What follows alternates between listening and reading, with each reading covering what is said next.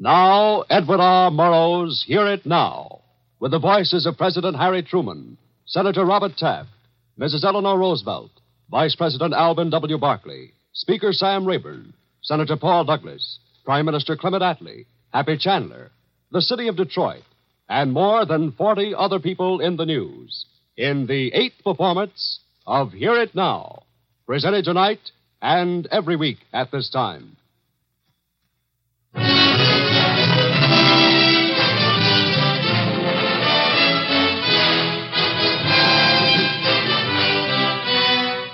Got to pay more attention to empty stomachs before we can appeal to men's minds.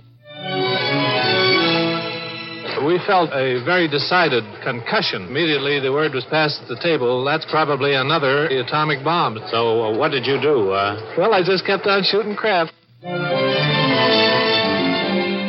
Gives me pleasure to present you with a gavel made from wood that was used in the reconstruction of the White House in 1817 after it was burnt by the British.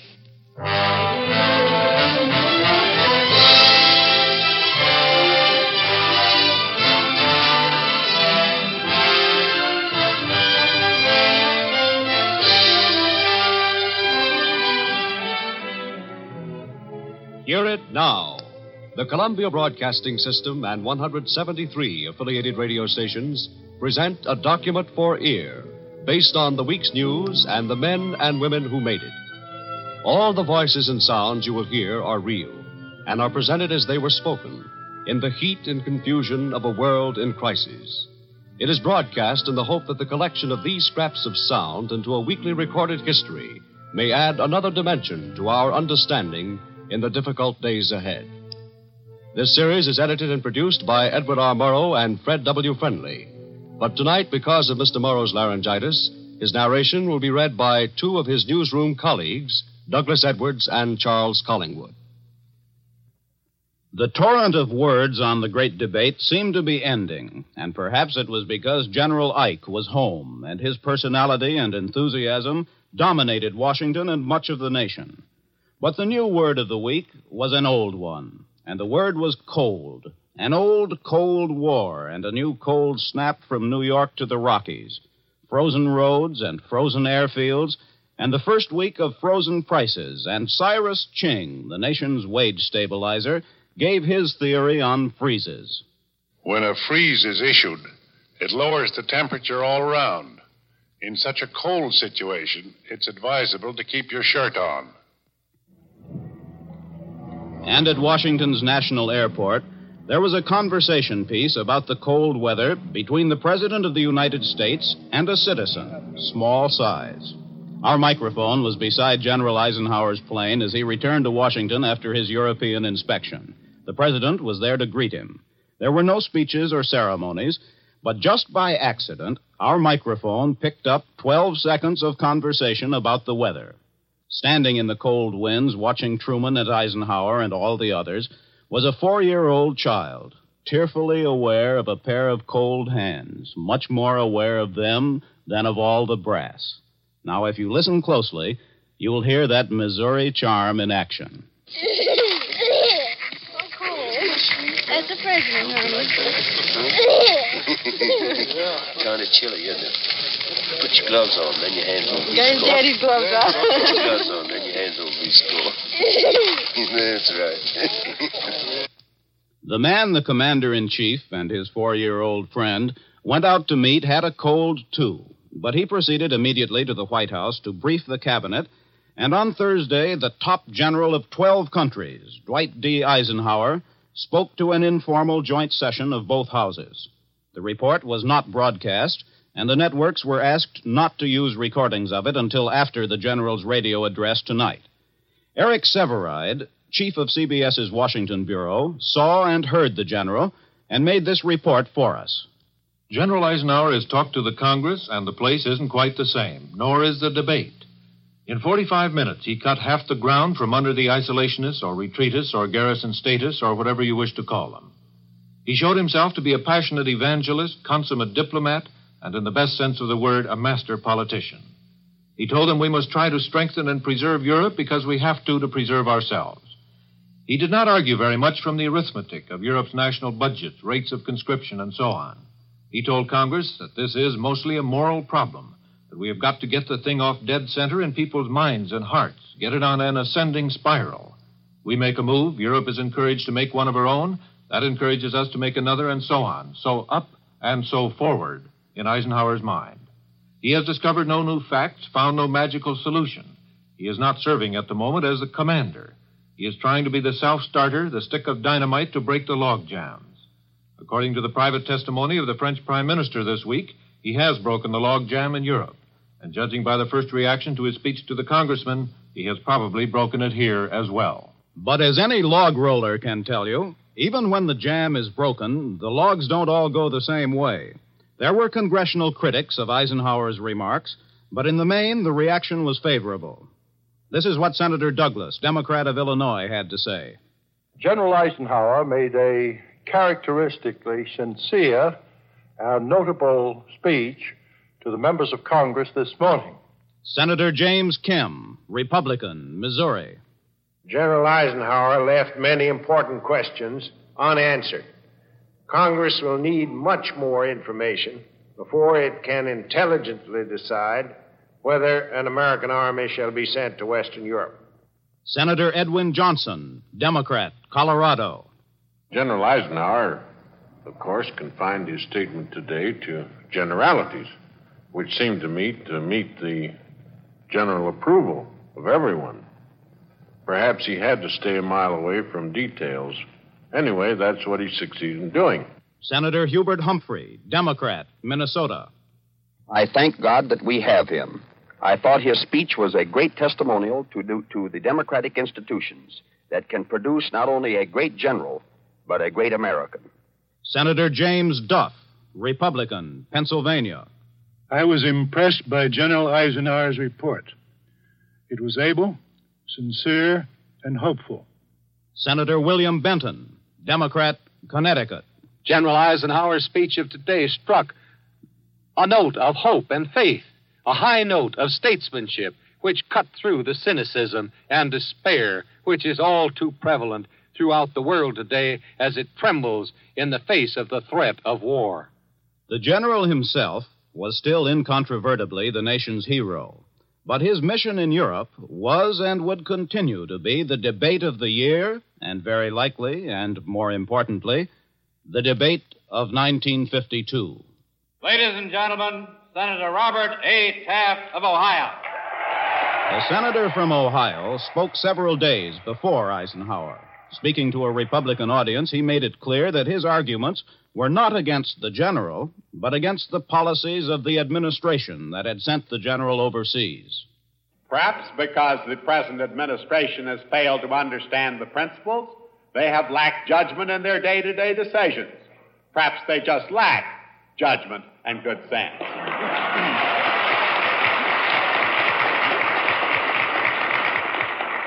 We must meet head on first any truckling to communist sympathizers in the United States. Second, any, any appeasement of Russia which is likely to lead to more aggression. Third, any waste of our resources with the idea that we can buy the support of nations who, of course, cannot be bought. Four, fourth, any dissipation of American resources which will weaken the American people. Senator Taft, Republican, and Speaker Sam Rayburn, Democrat, being the most influential members of different houses of Congress, never meet in debate on the floor. But this week, the Speaker from Texas made it clear that he did not share Senator Taft's views. Well, some people have said that if uh, the fighting was stopped in Korea, uh, that there would be a drift back probably to isolationism and say, let's come back home. I don't, I don't think that. I don't want a war fought inside the shores of the United States. I'd like to have some friends in the world. And I think we're encouraging them now by the Eisenhower visit and other things to make themselves stronger so that they can stand alongside of us one of these days if uh, the bad time that we fear does come. And I think that we've got to let them know that we're in this game with them and that we've got to send soldiers over there to give specific evidence of our sincerity in wanting to join with them to fight back communism. It was a big week for Sam Rayburn. On Tuesday, he completed his 3,000th, 59th day as Speaker of the House, thus breaking the century old record of Speaker Henry Clay of Kentucky. A fellow Kentuckian of Clay's, Vice President Barkley, paid tribute to the Texan who took the record away from Kentucky and to the bachelorhood of Sam Rayburn and spoke of the days of Monroe and Lafayette. When General Lafayette was visiting in this country in 1824, President Monroe gave him a great reception in the White House here, out of which this gavel came. Everybody wanted to attend the reception, and everybody wanted to meet General Lafayette. Two men came to the reception together, unaccompanied. And when they were presented to Lafayette, he said to one of them, Are you married? He said, Yes, I'm, I'm married. I have a wife and three children. Oh, happy man, said Lafayette. He said to the other one, Are you married? He said, No, I'm a bachelor. He says, Oh, lucky dog. allow, allow a happy man to congratulate a lucky dog. And the president gave the speaker a gavel which dated from Madison's day. Mr. Speaker, I have a very pleasant duty to perform this morning. This, I understand, is the day on which you become Speaker for the longest time in the history of the Republic. It gives me pleasure to present you with a gavel made from wood that was used in the reconstruction of the White House in 1817 after it was burnt by the British. But in this great democracy of ours, one doesn't have to break the record of Henry Clay or even be a congressman to own a gavel made of old White House timbers. The American people are great souvenir collectors. We all have a special cupboard or catch all crammed with objects that are a part of our own memories. To my knowledge, however, this is the first chance we Americans have had to acquire something so meaningful to us as Americans. That was the voice of Representative Louis C. Rabaut of Michigan, a member of the Commission on Renovation of the Executive Mansion. For the past two years, renovations have been going on at the White House, and timbers, bricks, and even nails have been carefully put aside so that the American people may eventually have them in their homes as bookends, paperweights, and even fireplaces. Congressman Rabaut reads the inventory and price list of White House items which U.S. citizens may apply for. Enough old pine to make a gavel. Processing cost $2. Enough old pine to make a cane. $2. Piece of old pine, old nail, small piece of stone, old copper wire suitable for plaque. $2. Small piece of old metal, 50 cents. Small piece of old pine, 50 cents. Piece of hand split lath, about 12 inches long, 25 cents. Small piece of stone, 50 cents. One brick as nearly whole as practicable, $1. Enough brick for a fireplace, $100. Enough stone for a fireplace, $100. Two pieces of stone to make bookends, $2. Those interested in owning these White House mementos may apply for same by writing to the Commission on Renovation of the Executive Mansion, Fort Myer, Virginia. Only one to a customer. In London, in order to meet the new military needs, Prime Minister Attlee again was forced to raise British taxes and lower the food ration. Mr. Attlee went on to say That program will not be an easy one to carry out. I must tell you that it will not only demand sacrifice and effort from the country as a whole, but from individual people in varied walks of life. And the British people heard that their new meat ration would now be the equivalent of nine cents worth a week. Our average is three dollars. Took it, scowled a little, and griped a bit. In monitoring the traditional man in the street, we found only one man who wasn't perturbed at all. It leaves me quite unperturbed. There are adequate supplies of fruit, vegetables, and cereals. And after all, a meatless diet is both healthier and cheaper. Sir, do you mind if I ask your occupation? Not at all. I'm manager of London's largest vegetarian restaurant.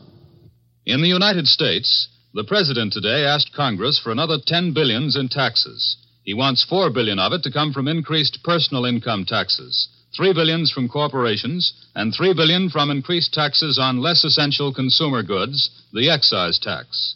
If the Congress approves the president's request, and he's going to ask for more taxes later, this will mean that some people will pay higher taxes now than they did at any time during the last war. The White House today again stepped into the railroad strike. News Secretary Short said the president authorized him to say the strikers are directly injuring national security, cannot be justified in preventing the flow of food and fuel for our people and supplies for our soldiers. In most cities, there was confusion and lethargy and lack of direction. And if this was to be the big freeze, there were already gaping holes in the ice. We asked our CBS reporters in Oregon and New Jersey to find out how the price freeze had affected the buying habits of some of the people in their states. This is what we heard. The only thing that I've noticed is that on last Monday evening, uh, going to the grocery store to purchase my favorite brand of coffee, the grocery clerk informed me that uh, it had been scheduled to go up two cents uh, a pound this week, but that due to the price control, the wholesaler instructed them that the price was to remain the same. So I guess I'm in two cents. So far, uh, the price control hasn't affected me at all. And since the prices are frozen at the highest point, I'm very much disappointed.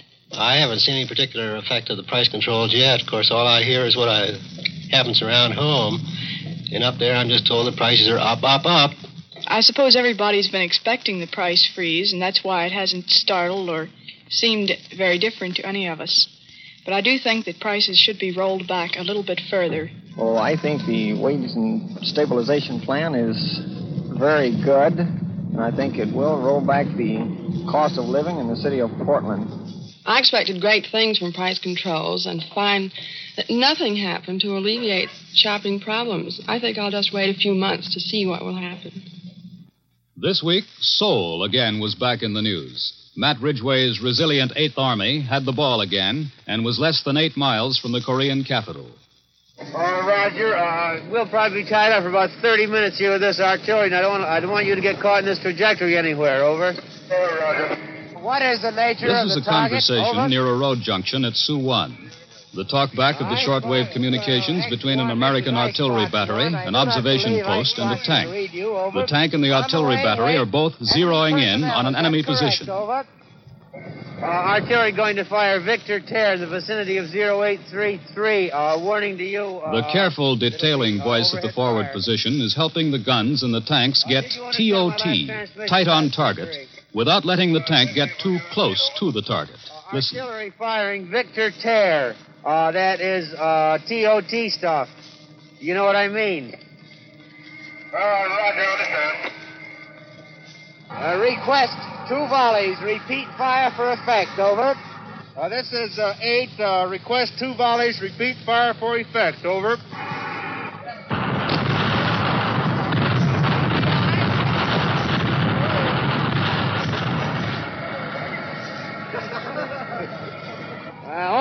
On the way.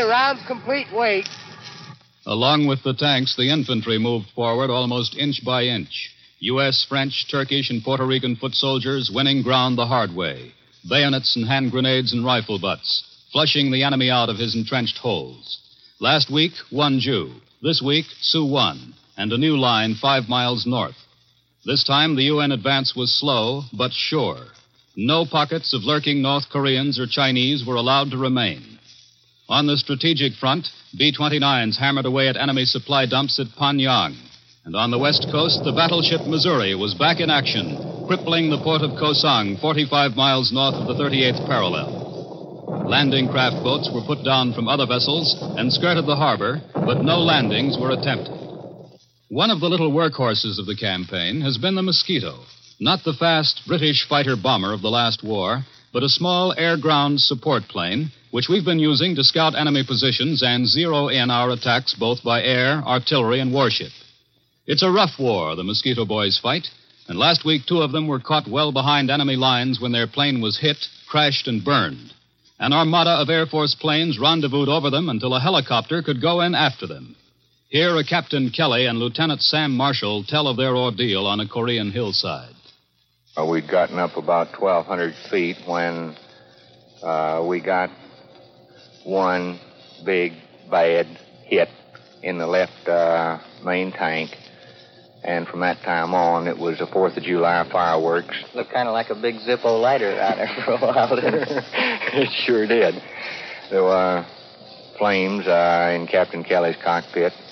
I could see the flames coming around uh, him, and we tried to open the canopy, and every time we did, it just stuck the fire in, and we were both coughing pretty badly, and Captain Kelly made a beautiful landing. One thing that was worrying me was that we had a belly tank that was also burning, and Captain Kelly uh, had been unable to jettison that belly tank due to the fire.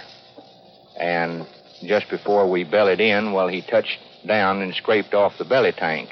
And I think that probably was a real reason why we were able to abandon the aircraft after we bellied in uh, with neither one of us getting severe burns because that belly tank would have just come right up in my lap. I know that if you hadn't washed it off the airplane.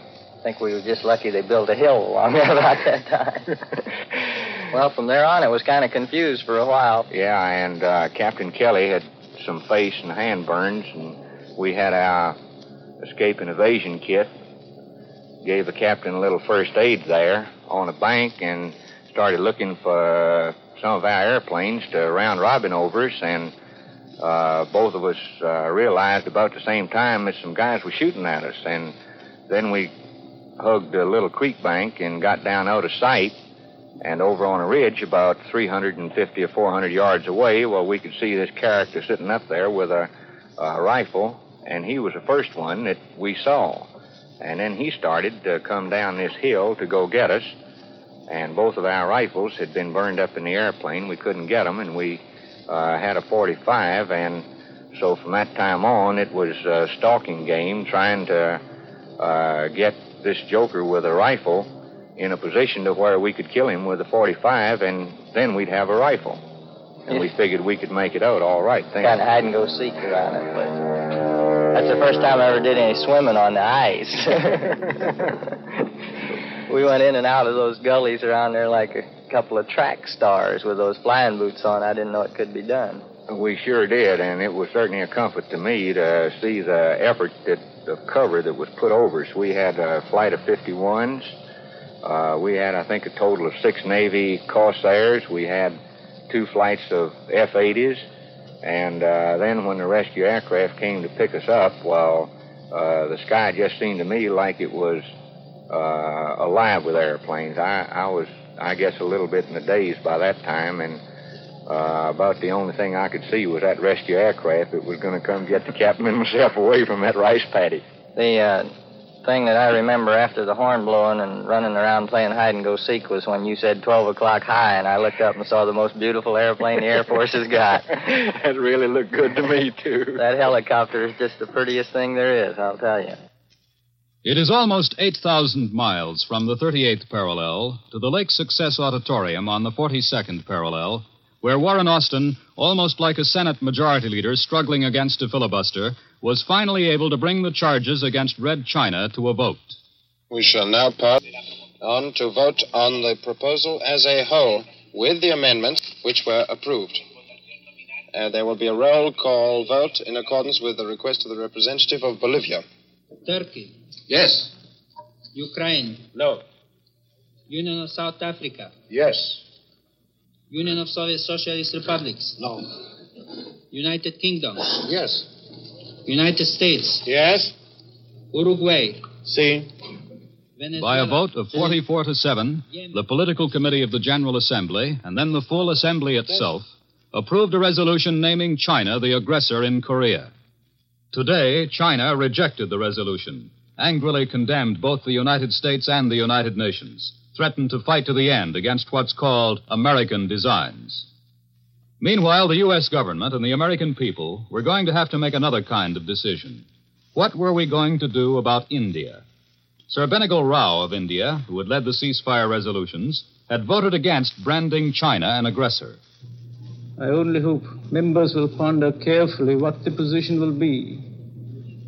No early ceasefire, every problem in the Far East unsolved, the atmosphere for successful negotiations vitiated, the tension in the Far East perpetuated. We should like to have it on record that when the world was marching, in our view, that is to say, marching towards disaster, we, most of the Asian powers, did all that we could to halt the march. The United States was going to have to decide how it would behave toward friendly nations which occasionally voted against us in the United Nations. And India was a problem that had to be decided quickly.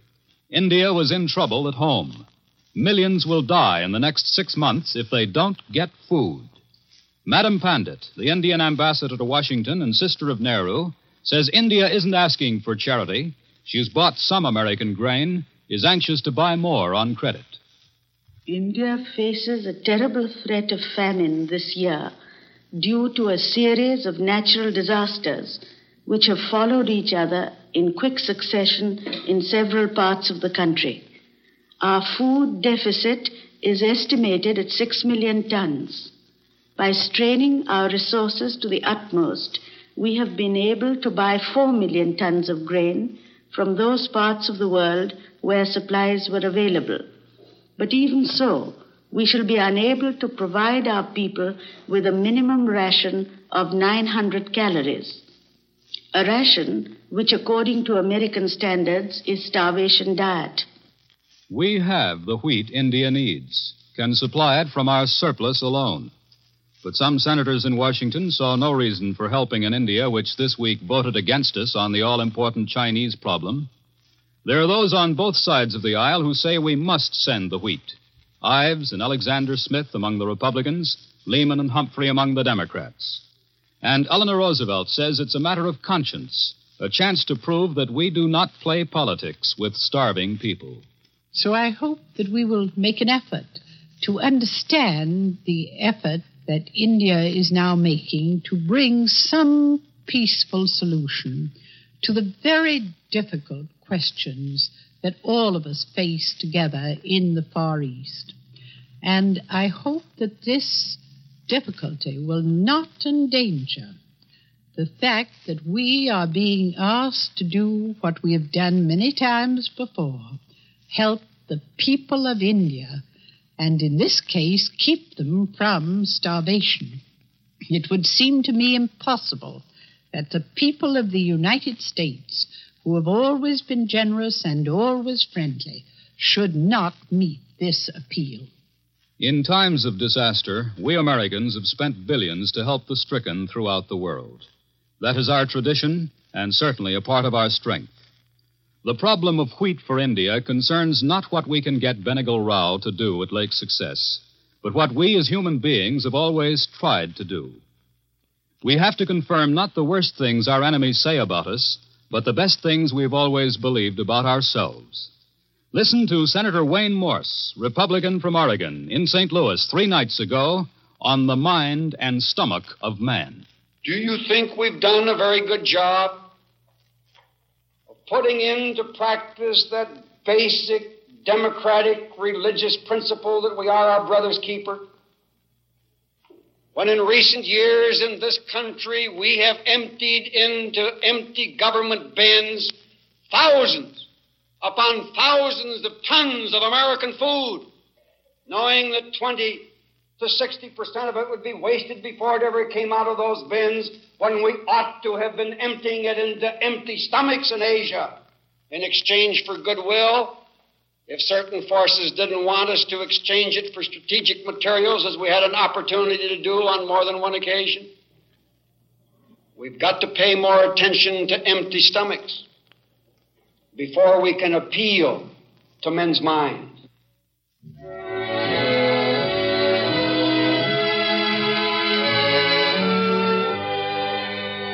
You are listening to Hear It Now, CBS's weekly document for ear, based on the week's news and its importance to the American people. The program continues immediately after this pause for station identification. This is CBS, the Columbia Broadcasting System.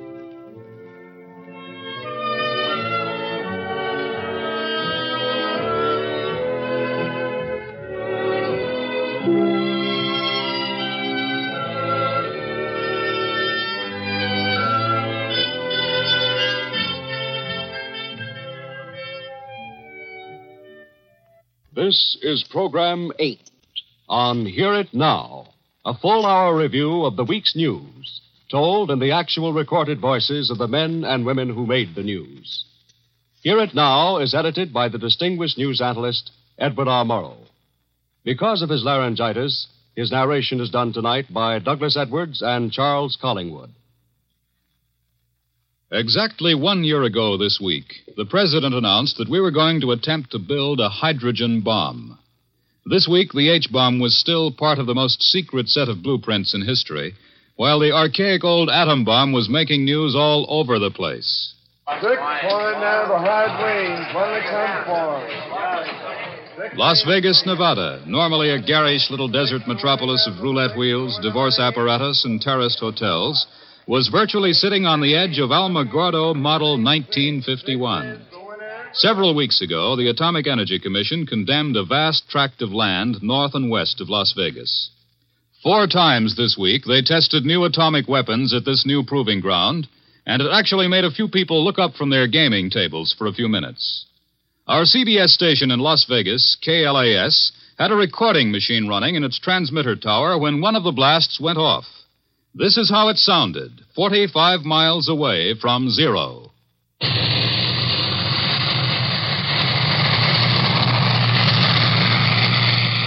The A bomb wasn't the only thing booming in Nevada. This week, business was too. The people of Las Vegas differed in their reactions to the blast. Some were terrified, others unconcerned. One man slept through it all, but his dog didn't. I didn't hear it, but the dog heard it and jumped in bed with us, between me and the wife. I, I thought maybe that bomb come off a little closer than it was supposed to. The wife got scared to death, and she says, uh, let's save a little money and get out of here. It's too close to that bomb. I was driving along about three or four miles south of uh, Jean, Nevada, and I know, all of a sudden, I ready to pass a truck, and this explosion or flash, as you, whatever you'd want to call it, happened. And I thought the truck blew up in front of me. It kind of scared me a little bit. And then a couple minutes later, it seemed like that there was two more small explosions right behind it. It went up, and then it held, seemed like for about two seconds, and then just died down gradually. I was asleep, sound asleep, and it frightened me. I thought it was an earthquake. Oh, I wondered what happened. I thought maybe the fuse had blown out Wilbur Clark or something at first. That was uh, kind of like uh, an old trolley, uh, the old trolley lines when they used to short out and you'd get a big blue-white flash. All of a sudden, we heard the snow as this ruined. And it was three times.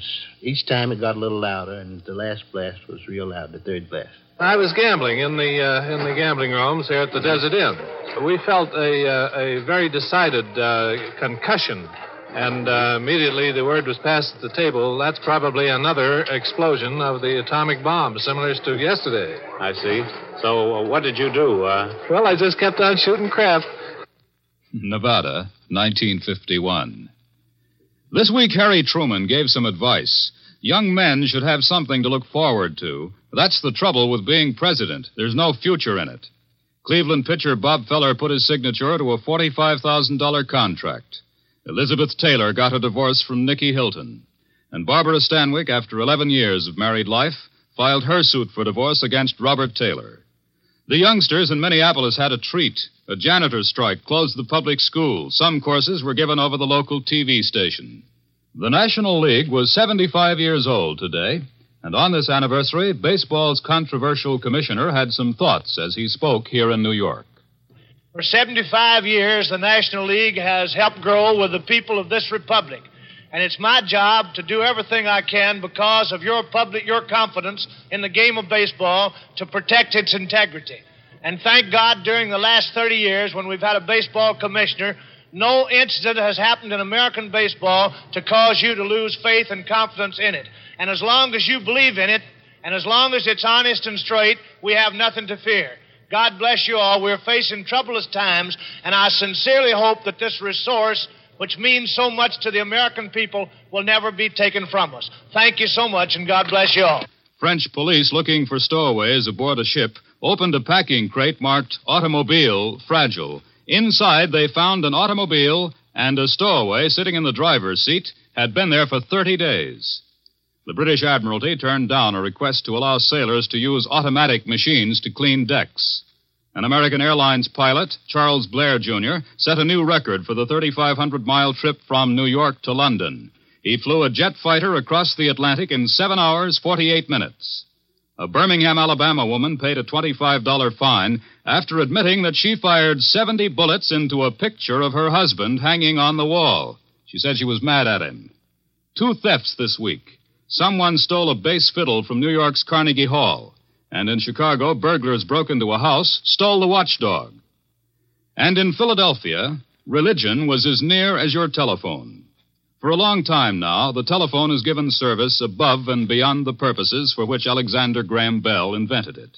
In most communities, a nickel, or of late a dime, and a dial to a given number will bring you anything from the weather to the time to the baseball scores. When you hear the signal, the time will be 3.15 and one quarter. End of eight innings, Yankees one, Phillies nothing. But in Philadelphia this week, if you dial Market 71577, the friendly voice of Mrs. Hall answers, and you hear, Hello? Yes, I do have a message for you. What shall it profit a man if he gains the whole world and lose his own soul? Or what shall a man give in exchange for his soul? Well, I'm glad you called. Be glad to have you call again. Bye. We have consulted several clergymen of three faiths on this device and are told that telephone scriptures, like religion by television, are not the equivalent of a visit to church. In Frankfurt, Germany this week, 21 Nazi war criminals, including Alfred Krupp of the Krupp Munition Works, were given a last minute reprieve, many of them from the gallows, by General Thomas T. Handy and John McCloy, U.S. Commissioner in Germany. These were 21 of the war criminals sentenced at Nuremberg. Yesterday, when Brigadier General Telford Taylor, who led the prosecution of these men at Nuremberg, heard the news of their release, he stated that we were playing right into Moscow's hands. The news dispatches from Germany about the Nuremberg war criminals uh, don't give us the full story of what has been done or why it has been done. But we know that Alfred Krupp and all the other managers of the Krupp steel and munitions empire are to be released from prison immediately. The Krupp managers were convicted of wanton and deliberate crimes, including the brutal mistreatment of thousands of men and women who were carried off from their native countries to forced labor in the Krupp plants. They were defended by able lawyers and were tried by a court of three experienced American judges from the appellate courts of Connecticut, Tennessee, and Washington. I know of no justification for the release of all these convicted criminals. The freeing of the Krupp managers and the restoration of Alfred Krupp's interests in the Krupp plants will, in my judgment, do grave harm to American efforts to strengthen Europe against the menace of communism. We have handed the Russians a propaganda weapon of great value which they will exploit to the full. We have sown distrust of America among the peoples of both Western and Eastern Europe. If this action is an effort to win favor among Germans, it is a losing game, which will weaken, not strengthen, our position in Germany. On last week's Hear It Now, you heard David E. Lilienthal, former head of the Atomic Energy Commission, say Let no Russian leader, and no rattled American for that matter, underestimate the fabulous productive capacity of this country, the ability of this country to produce, if the need be great enough, is almost beyond limit. The next portion of tonight's program is a report on this fabulous productive capacity of our republic, or at least a quarter of it. As Ed Murrow said on the first of these programs eight weeks ago, we shall from time to time make reports for ear on the progress of America as it mobilizes for defense and the possibility of war. This, then, is a report on Detroit, the heart of America's industrial might, which in World War II produced 26% of the total war materials. CBS's veteran reporter, Bill Downs, has just spent the last week in Detroit listening to and recording the sounds and the voices and the fury of Hell on Wheels. This is Bill Downs' report on Detroit, Michigan, 1951. Edgar A. Guest, the poet, lives in Detroit and once said this about the city that grew too fast. A city and a woman are alike in one respect, he said.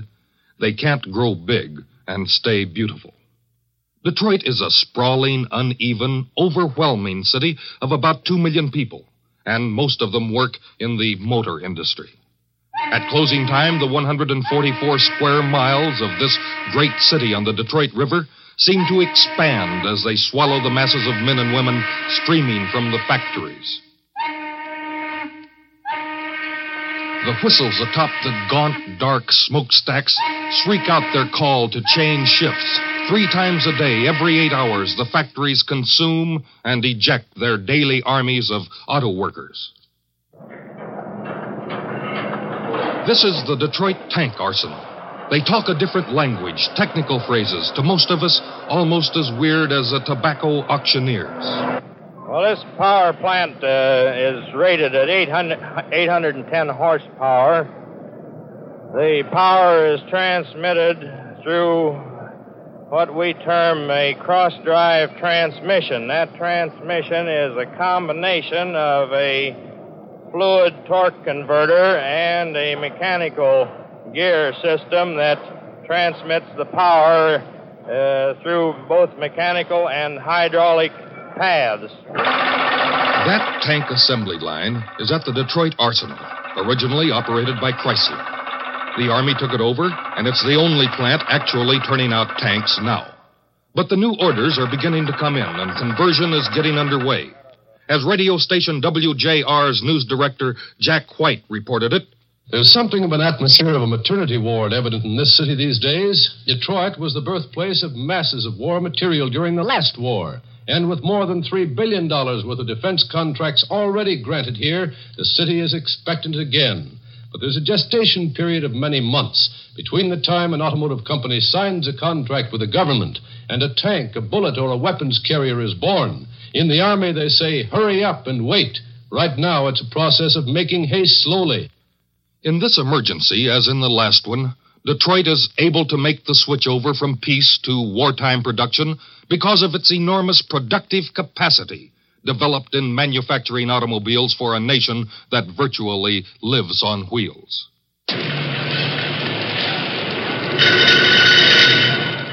The sound you hear now is on an assembly line at one of the General Motors factories, which, along with Ford, Chrysler, Packard, Nash, Kaiser, and the others, last year produced more than 30,000 cars, trucks, and buses every day. That means that every three seconds, every 24 hour day, a new vehicle came off the thousands of miles of conveyors which are the tributaries, tributaries of America's fast moving industrial stream. 30,000 vehicles a day, which means every month enough cars and trucks to reach bumper to bumper from Washington, D.C. to the Rocky Mountains.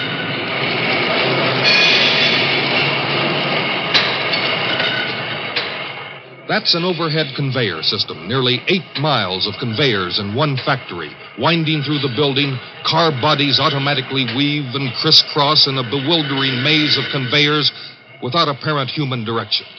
This is the Goliath of American industry, which in World War II produced more than 50,000 tanks, 27,000 completed aircraft, many of them heavy bombers, and more than 5 million guns.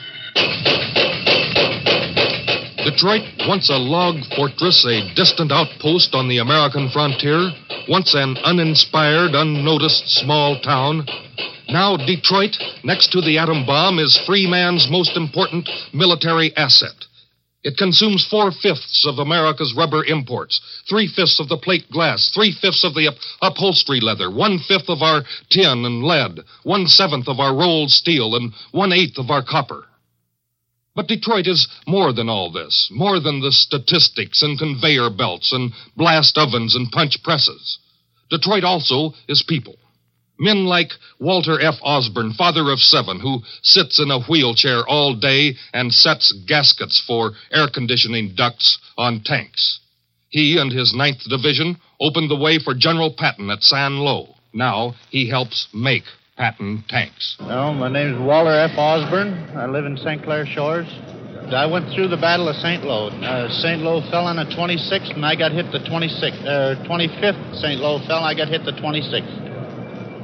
I believe it's it's rougher now than it was when we was over in France. I, it's the way I feel about it. I wish I could be over there to help the boys out again. We just as well finish the job now that we're started.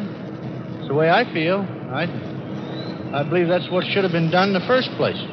Now that we're started, we got a lot sunk in it. It'll probably cost us a lot more, but I think that we just as well get it straightened out now as to do it later on. If it has to be, it has to be. Then you walk down past the hiring line at the DeSoto plant. It's early in the morning and one above zero. Then you go into the hiring hall.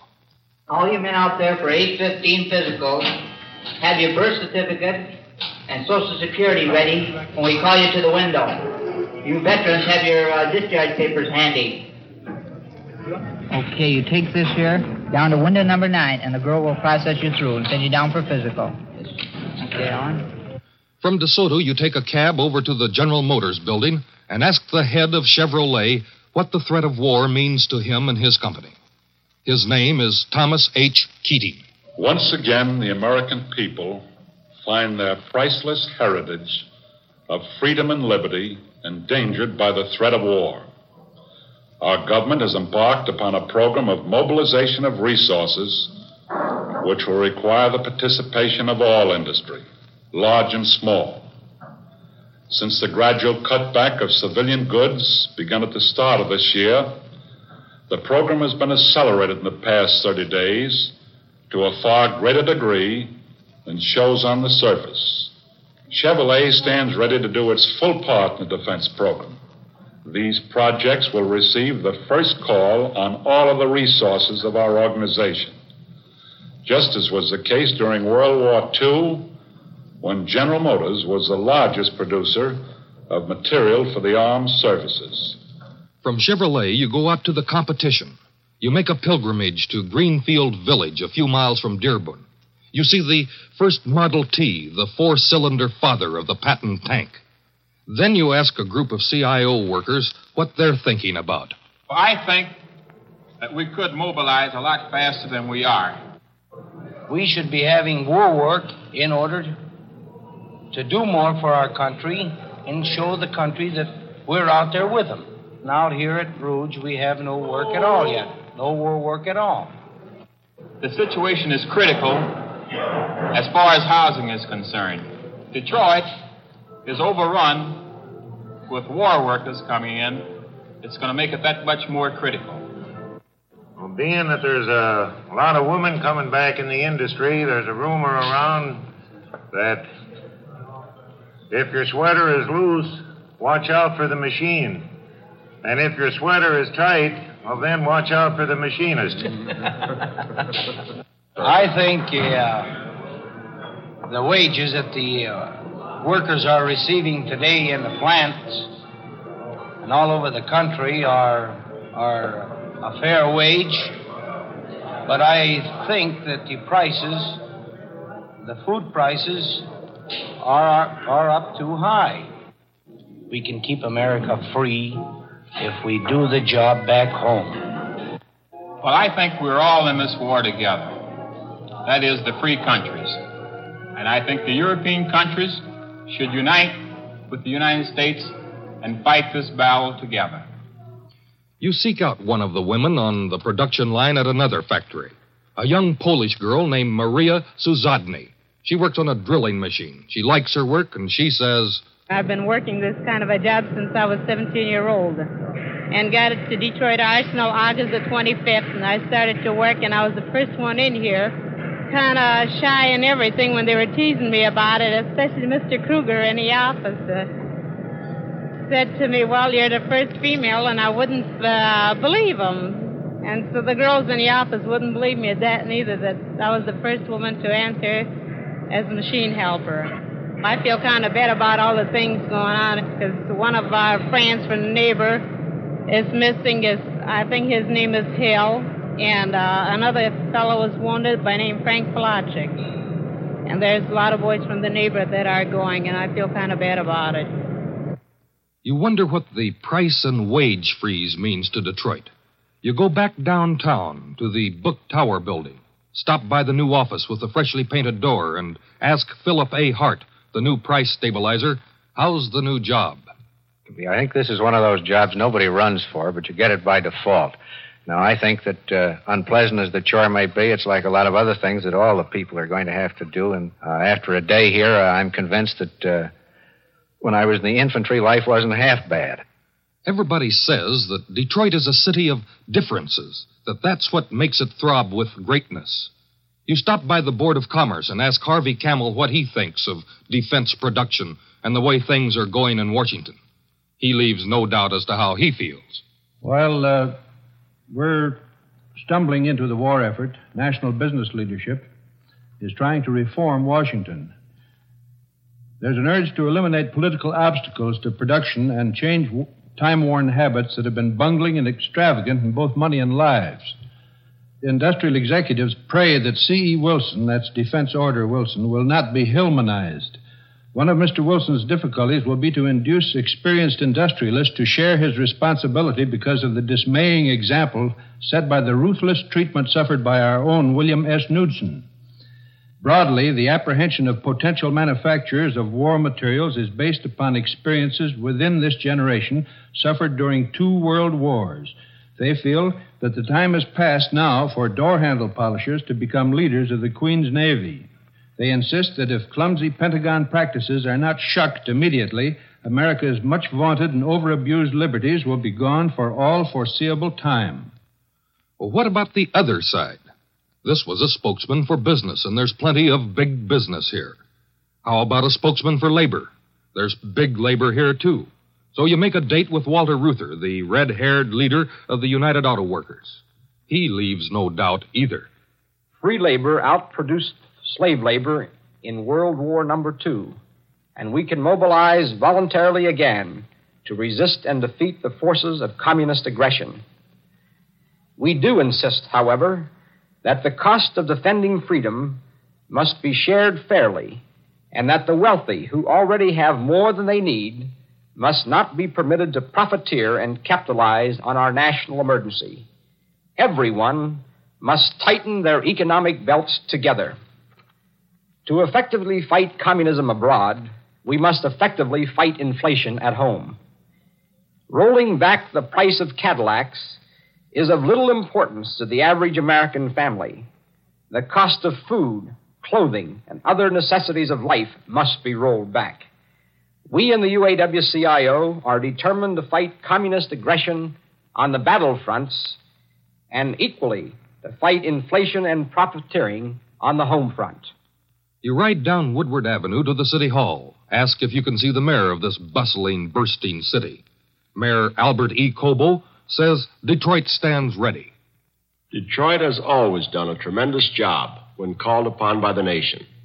I have lived here all my life and have seen this city grow into greatness. It has survived wars and depressions and has earned the right to be called dynamic.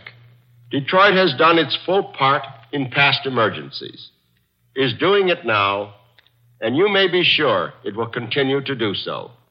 No one quite mentions it, but you know there are certain things that worry both the big wheels and just the plain people in Detroit, too.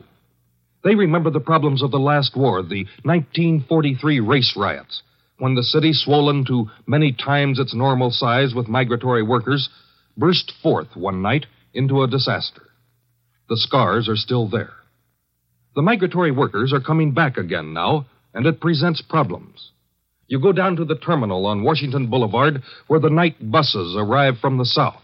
Ask a recent arrival how the job hunting is coming. My name's El Scalahue. I'm from Logan, West Virginia. Well, I couldn't get no work down home, and I decided to come up here. I'm a disabled veteran, making County hard on me. I've been several places, and they are not hiring, and I'm going to stick it out with them and try to find a job.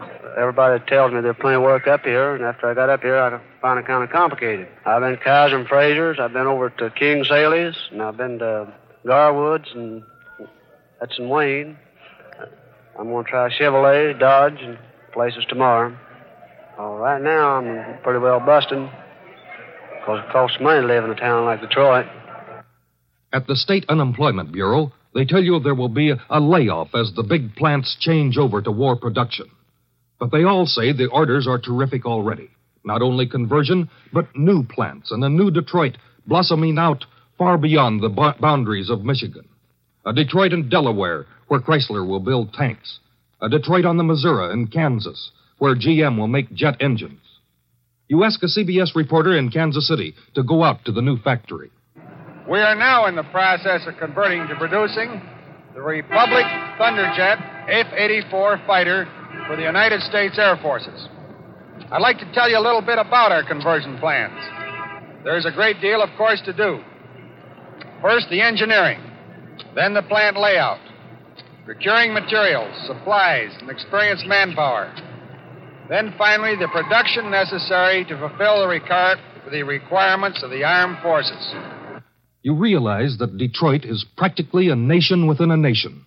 That Detroit is a hub and a capital with 113 plants in 77 cities in 24 emergency. Detroit's millionaires are men who can fix carburetors or speak on the evils of the New Deal. Her workers are people with names like Zernak, O'Malley, Goldberg, Romano, and Papalopoulos. They can fix carburetors or give you a lecture on the benefits of the escalator clause in labor contracts. It's a city where basic sociological conflicts between the Negro and the hillbilly auto worker constantly threaten a repetition of the wartime race riots, but where a gallant old newspaper reporter named Eddie Guest can write a poem about it taking a heap of living to make a house a home. But most important, Detroit is a city upon which this country and the free nations of the world must depend. Depend for the weapons which will make democracy strong.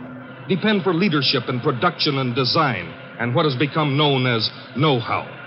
Detroit has more of that than any city in the world. F O B, Detroit.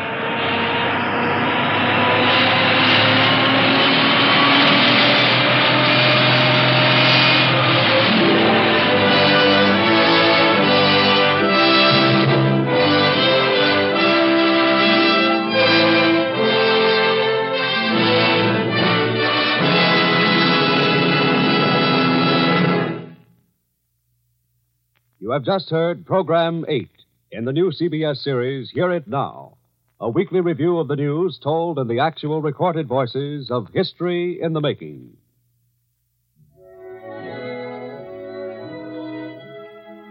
Hear It Now is edited and produced by Edward R. Murrow and Fred W. Friendly, and a CBS staff which includes Joseph Wershba, Jesse Zousmer, and John Aaron.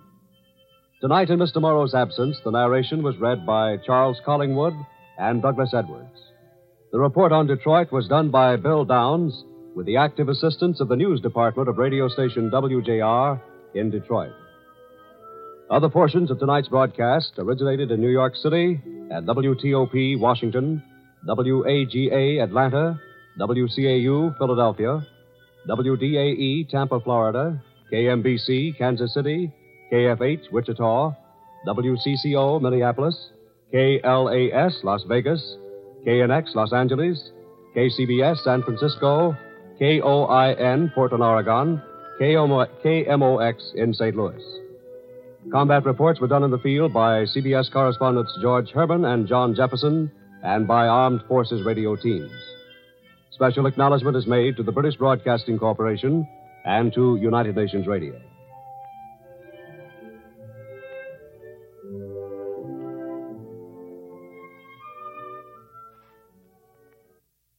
Since our early sequence on the White House, we've had so many requests to repeat the address of where you can write to get application blanks for mementos from the White House that we now repeat the address. Write to the Commission on the Renovation of the Executive Mansion, Fort Myer, Virginia. Remember, only one to a customer. Olin Ty speaking. This is CBS, the Columbia Broadcasting System.